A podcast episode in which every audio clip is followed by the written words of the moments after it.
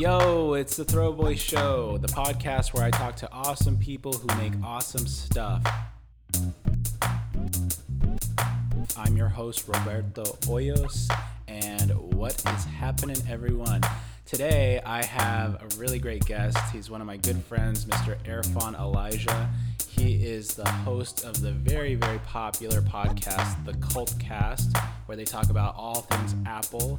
Uh, we talked about that. We also talked about where he grew up, um, some of the new things that you can expect from Erfon in the future.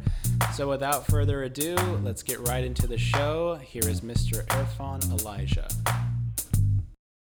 What's going on, man? Hello. Hello, dude. What's going on? Wrong show. That's just a habit. I do that when whenever anyone greets me. That's how I reply. well, welcome to the show, man. It's been a really long time. It's been forever. Getting the band back together. That's right. Well, thanks for being on the show, dude. I feel like a lot of your listeners don't really know you, and I thought it would be fun for them to know more about you and everything like that. I'm gonna blow my cover here and show everyone just how idiotic and uncool I am. yeah, they haven't figured that out yet. But uh, you've been doing the cult cast for a while. Yeah, it's been. I always I always forget how long it's been. I think we've been doing it for over five years now because I know we did our five year anniversary. I think last February. I think. Wow. So we're going on six years now. Six years. Wow. Is that the longest project that you've had that has been going on that long consistently? That's the longest thing I've done in in any aspect of my life. I've not done anything for six years. I mean, that is such a long time. It's longer than I, I've never had a job, one one of the same jobs for six years. I've never done anything for six years. Yeah, it's it's it's been a long time, but it doesn't feel like it's been six years. Like I feel like it took us maybe four or five years to even find our stride, mm-hmm. and I feel like now is kind of just the just the beginning of it. Like maybe now is when we're really going to start doing some more cool stuff. Cool. Well, I want to hear all about that, but before we do, um, let's kind of rewind it and go to. You grew up in California, right? I was born in Hollywood, California. Was there stuff about that being there that kind of led you to want to do entertainment related things? I don't think so. I moved here when I was nine or eight or nine, I moved to Redmond, Washington, which of course is where Microsoft lives. And and it's funny, I really in in middle school and high school is when I started really having a desire to do just something this is going to sound so cliche and I don't even know if this is the right way to, to describe it, but something entertainment related. You know, like I always liked being in front of people. I always liked doing stuff for people, entertaining people, making them laugh, you know, what have you. And I did some media stuff in middle school, but then in high school, that's really when I started getting in a lot more into it. And I was on like the morning show at the school and constantly doing like little sketches and stuff, which I'm sure were absolutely terrible, terrible. I remember some of them, and thinking back to them now, I'm like, I bet you they were so dumb. Hopefully, no so one bad. has those tapes. I I ha- I actually have all the masters. I have oh. all the master tapes. And one day I would like to digitize them, but I don't know why because I'm never going to show them to anyone. That could be a great but, Patreon perk, you know, when you finally start up a Patreon. That's actually, dude, I should write that down. That's a great idea. That's a great Patreon reward, actually, is to release some of these videos of me in high school where I'm actually mortified of anyone seeing them. and it's funny, I I I kind of left behind all of the entertainment media related stuff when I went to college and was more focused on just trying to figure out what I wanted to do. And I was in college forever. I was like Pauly Shore in um, what's that movie where he's on the farm? Oh, I can't remember the name of it. Um, Son-in-Law. It might be son-in-law. Yeah, and he was constantly changing majors, right? yeah. And every like every semester he changed. That was me. I didn't know what I wanted to do for a long time, and and then I stumbled into technology, which I, I found an immediate love for because I'd always grown up around technology, taking things apart, and I liked building computers and that type of thing. But I started working, and and eventually I realized after years of working, like like I I projected forward ten years and thought about what I would be doing in ten years, and I just wasn't satisfied with any of of that outcome. I mean, you're making more money, but I didn't really think of the work as satisfying anyway. And and it was kind of around that time, I'd say maybe even like 2006, 2007, that strangely, I started making my way back to all the things I did in high school that I really loved. And and I realized the only reason I moved away from those things is because it's tough to make money doing any of that stuff. Yeah. And back then, I mean, when we were growing up, we're about the same age. It, it was just hard to get in front of anyone, you know, if you didn't have like connections or anything like that. It's way Oh different. my gosh, dude, can you even imagine? Can you even imagine if when we were growing up, if we had YouTube, Yeah. Vimeo, Twitter, uh, Vine, Vine? I mean, you look at some of the people who are popular on YouTube now, and all they did was get popular making stupid videos on Vine. I mean, all the kind of stuff that every middle school and high school kid did, and now they have like, like millions of, of followers, like Jake Paul. It's like, dude, ah, yeah, we just didn't have those resources available to us. Right. We would have been rich and famous. it should have been us. So when you said you were in the workforce, uh, what sort of things were you doing? So my degree is in management information systems, which was a, a mixture of business and programming. And so I was doing a little bit of programming when I first started, and then I decided that I would I could probably make more money if I was doing some type of like project management, which in retrospect was an absolutely incorrect assumption. Like you could make way more money as a developer.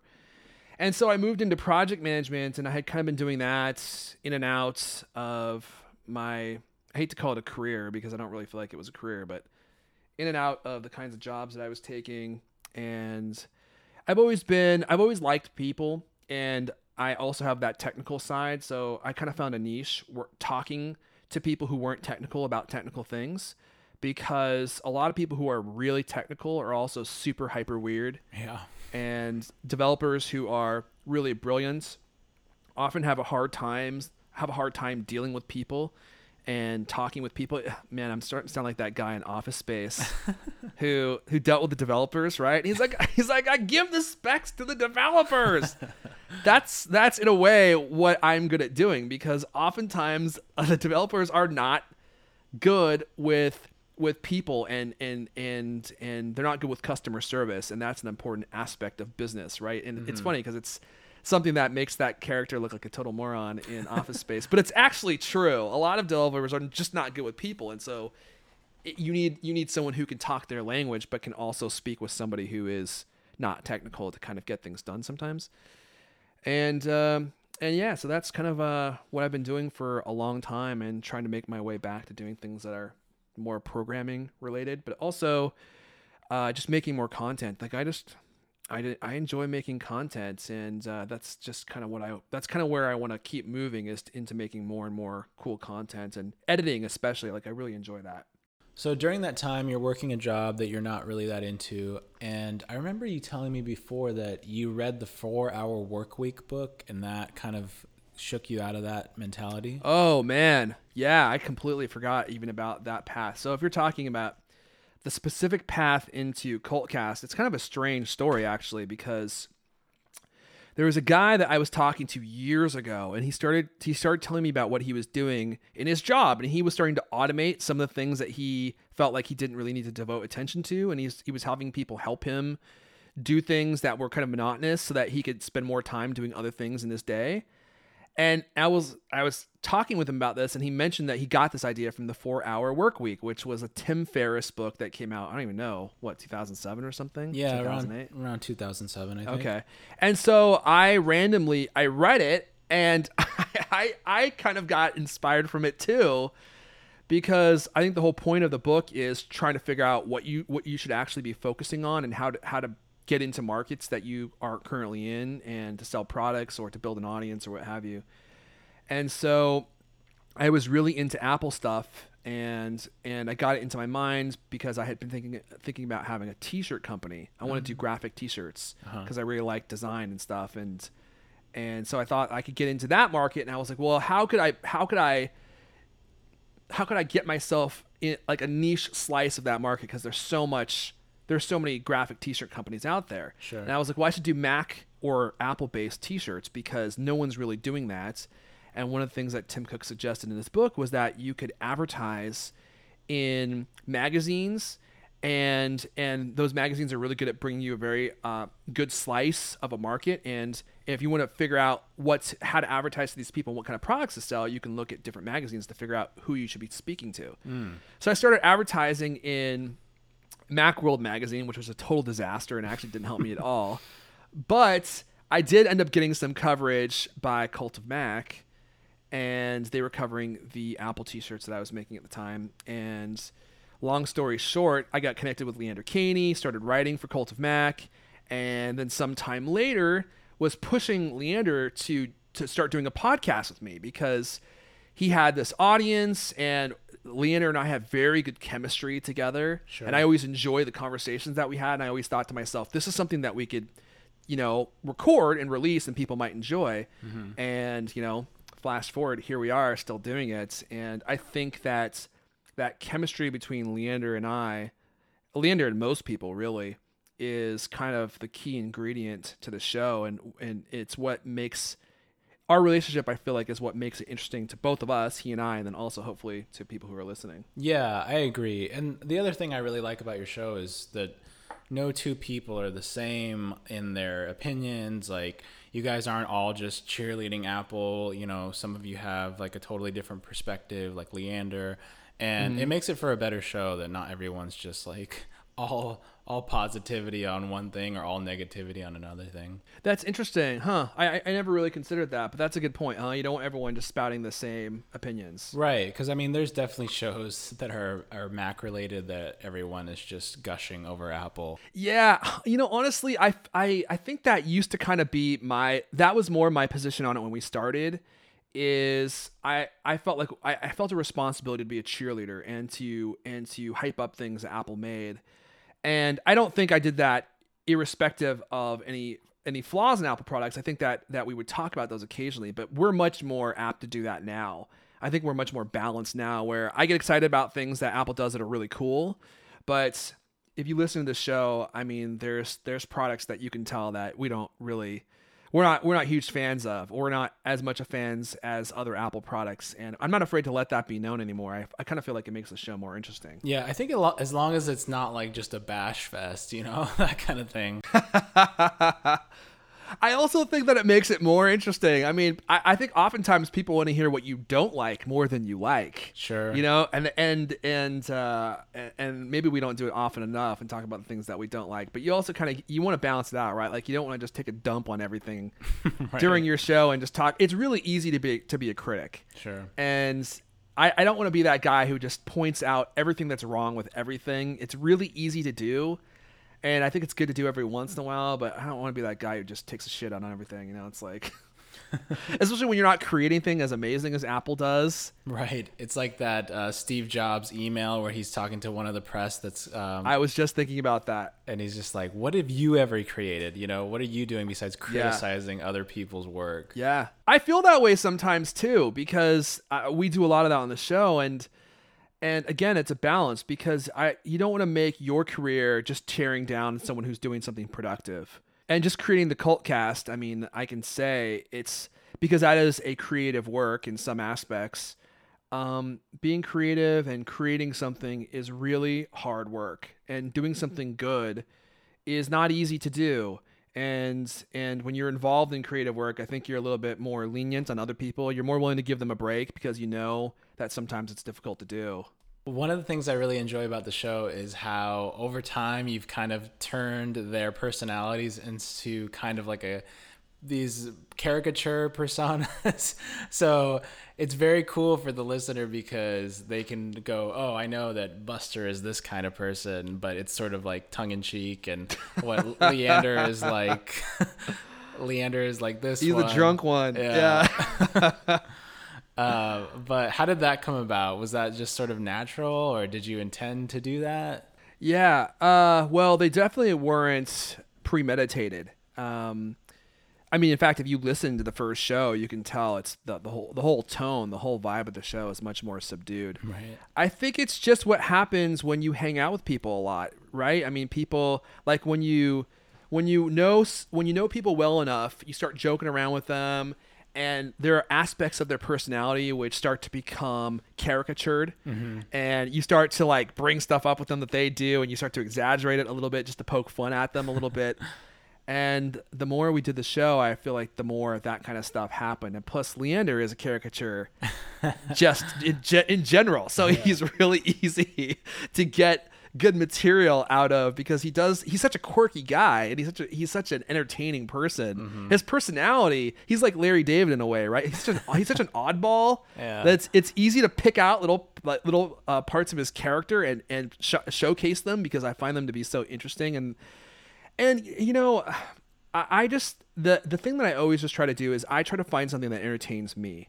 And uh, hit or miss that's always what i'm trying to do. Whenever i edit the show if I have a good time listening to it, if I have a good time um, editing it, then I feel good. And I feel like we created something that was worthwhile. And then there are some shows where I'm listening to it, I'm absolutely bored out of my mind, and I'm thinking to myself, I can't believe that people are going to listen to this because this is terrible. In fact, I'd say I have that feeling a lot, and and you just have to push through it and put that show to rest, release it, and then move on and try and do it better the next time Yeah. uh, and um, and eventually you you end up where we, where we are now, where you have like as you said, like these characters, which Buster even brought up to me uh, before. If he, he said he feels like each one of us has a character that we play, and it's it's not they're not like fictional characters. They are based upon it's like based on a true story type character, right? Where they're parts of us, but they're not all of us, Yeah. and they may be exaggerated parts of us. But you know, it's an audio podcast. You got to make it entertaining somehow. Um, but I don't feel like I, I, I always hate when something sounds contrived. If, if I feel like it, it sounds like we're trying, then I feel like we failed. Like really, I'm trying to find little pieces of truth uh, in the conversation, the little pieces of truth about our characters that I can emphasize to make those things uh, to make those things shine. I don't I don't want to feel like we're putting on like a like a fictional show where the whole thing's scripted and you know those characters are wildly different than how we actually are. Although in Leander's case that might be true. Well, yeah, and it would be really hard to have you know everyone almost act every show, right? So, Yeah. Yeah, you it's kind of like there's this really great documentary about Johnny Carson. Um it's called like Masters of something or other. I can't remember the name of it right now. It was on Netflix and it might still be on Netflix. I think it's called American Masters. And they just they they do documentary style work on entertainers and they were talking about Johnny Carson and how he developed people on his show and created characters out of them. I mean, it's exactly what they do on late night television, right? I mean, like you have these relationships with people and you find the aspects of them that are funny or interesting, and then you bring those aspects to light over and over and over again. And eventually, those people start to emphasize those aspects more because they they figure out that they're entertaining or they're getting a laugh, and mm-hmm. you start to play off each other. And in the same way, I feel like that's what's happened on the Cult Cast is is we all just kind of play off each other. I th- feel like me more than maybe other people. I don't. I don't really feel like I have a persona on the show. strangely enough, I feel like I'm just me, and then everyone else is really interesting. like if I were going to create a T-shirt, I could probably figure out what, what I would what I would do with Leander's T-shirt. What I, what I would figure out with or to do with Buster's T-shirt. But what the hell would I do with mine? Like what could I do with mine? I really have no idea because I'm the guy who's constantly slinging the lines, right? Like not n- there's not very many coming my way. yeah, So my shirt would be the boring one. it just says hello. And like yeah, that's O's right. There you go. That's all I got. Do you read your iTunes reviews? Uh, Do you do you interact with the the people on Twitter that are giving you feedback? Do you do Yeah. you listen to that sort of feedback? I mean, what do you what kind of stuff do you get from the people that are really invested and really hardcore about your show? From the people that love the show, it's always positive feedback. And actually, I don't even read the iTunes reviews anymore. I used to, but I I stopped, and the reason I stopped was because they don't they don't help me. Uh, I, I feel like, like I said, I have to make something that I think is entertaining. That's the only way I know how to do it. I can't make something that you think is entertaining because I don't know what you like. And, and many times, people who who listen to the show, they don't even know what they like. Yeah, it's back to And the Steve so- Jobs thing right there. Exactly.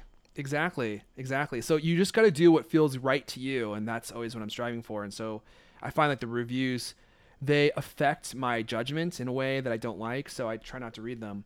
Um, Twitter feedback is always great. Uh, the the feedback I get on Twitch is always good because it's it's you know live and in person, and people can tell me exactly what they think. And I don't re- I don't usually hear about what people don't like. I always hear about what people do like.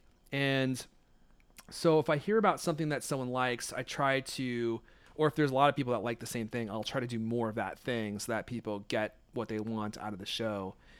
And uh, but I, I honestly I don't get a lot of feedback in that regard. Like like I said, I, uh, the show kind of exists in a vacuum because it's a one-way broadcast and Sure. and we don't get as much feedback as I would like. But um, I do have a I do have a Slack channel where I have some some hardcore listeners who help me with various things and they give Oh, me feedback from time to time and and that's something that we might open up to other cult cast listeners eventually. It's something that I want to do. Mm-hmm. Um, quite honestly, the the I'm just not sure how to do it yet. Um, if I should just open up to everybody, or or, or it's, if it's going to be like involved in like some kind of like Patreon tier, Sure, yeah. because I really kind of want to go listener supported, and Mm-hmm. um, so we don't have to take so many ads, Right. and um and that way we could really get you know personal, up close and personal, because I, that's and you know you, I mean we've talked about this a ton before. I mean building a tribe, right? That's really what I want to do. Is I want to build a tribe of people who are interested in the types of things that we talk about in the way that we talk about them, and I want to have a back and forth with these people. Like I, re- I don't really want to just have a one-way broadcast.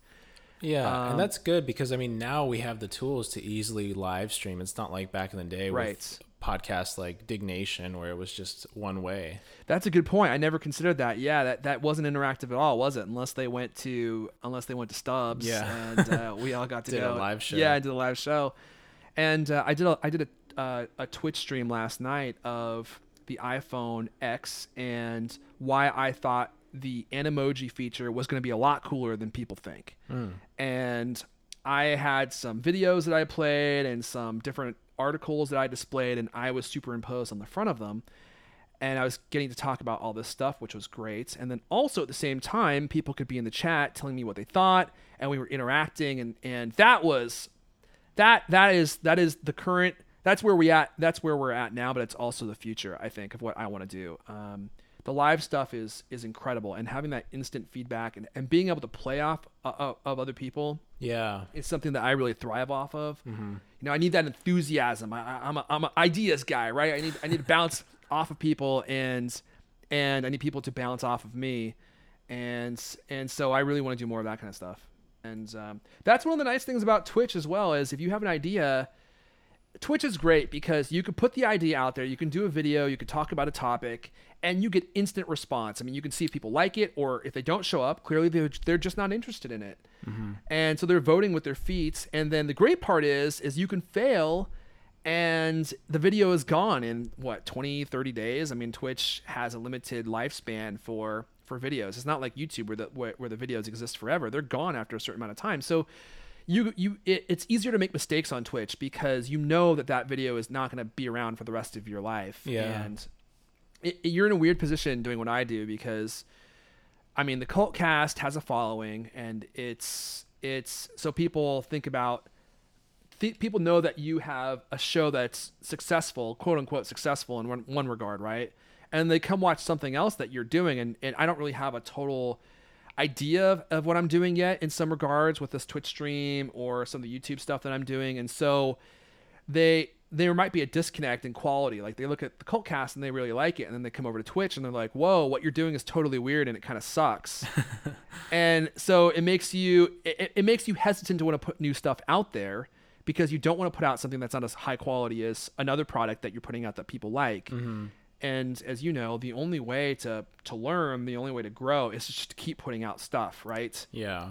In fact, there's this great Steve Jobs video where he's talking about exactly that, and basically, it's like a two minute video. When it boils down to is sometimes the difference between, oftentimes, the difference between someone who's successful and someone who's not is is the guy who's who's successful is just willing to pick up the phone, and he's willing to make the phone call and and and talk to the person that he needs to talk to to get the help that he needs or to make the sale. Mm, yeah. and that person has to be used to failure.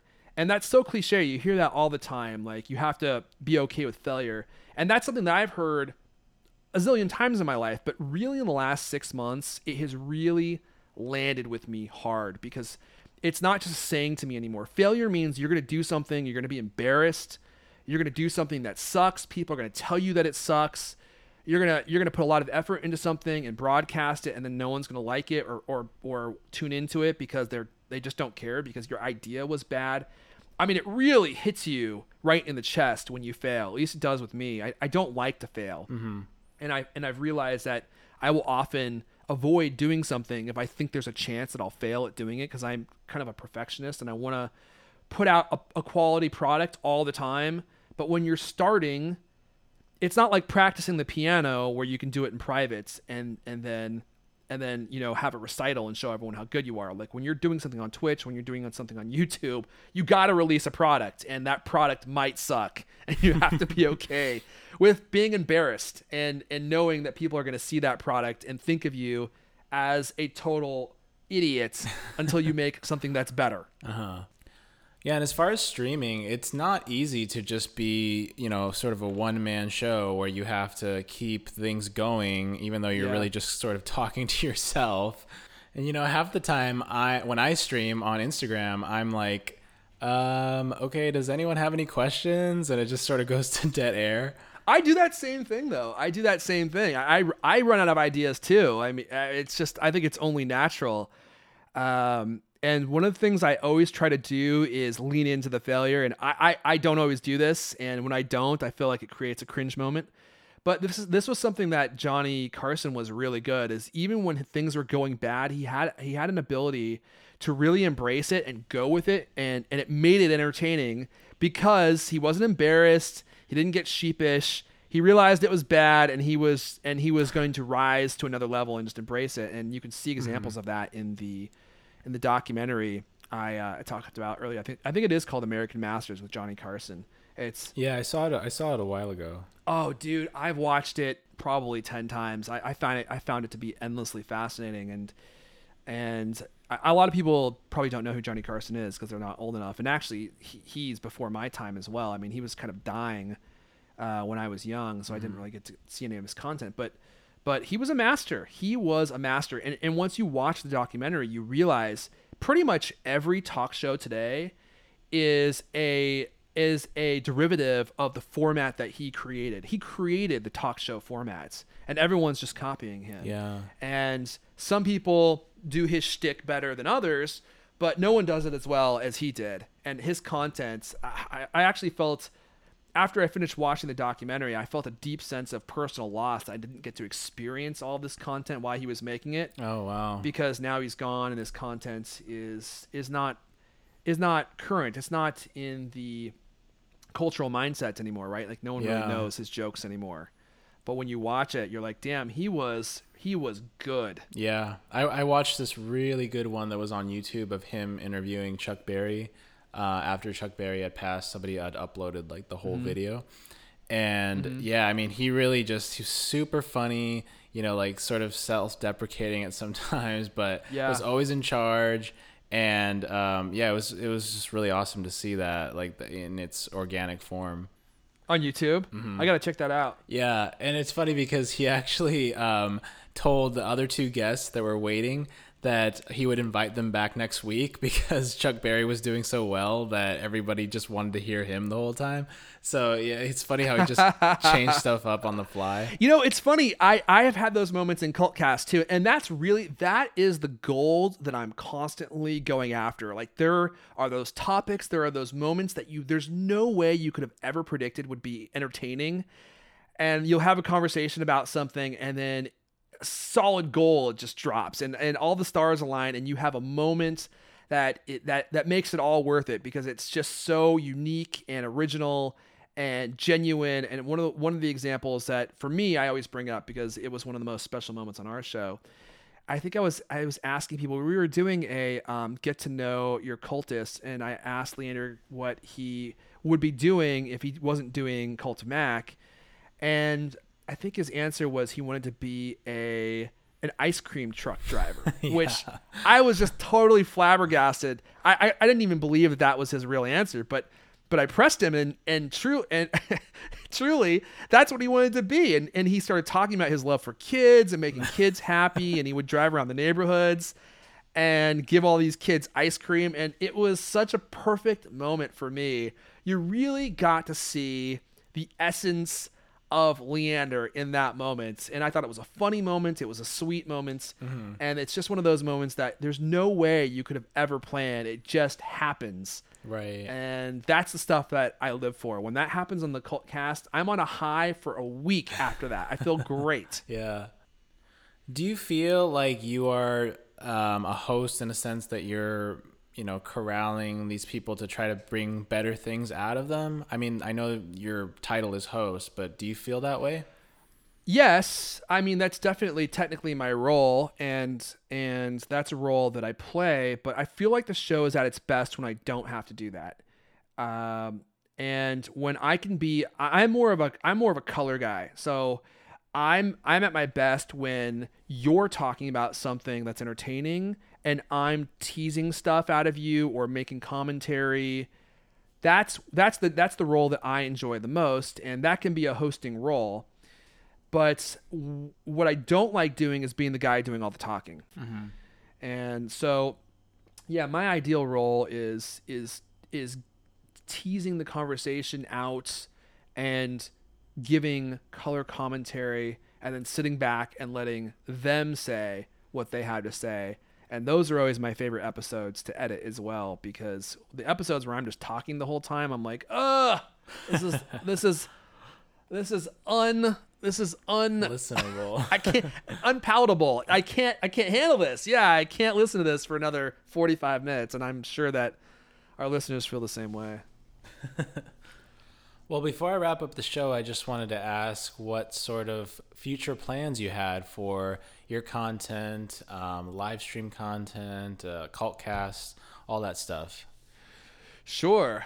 Well, as much as I know, I want to really make a move into YouTube and Twitch. I think is is the path I want to go next, and um, and possibly more podcast content as well. It- it's, it's just all a matter of you know how much how much time do I have, and it's funny.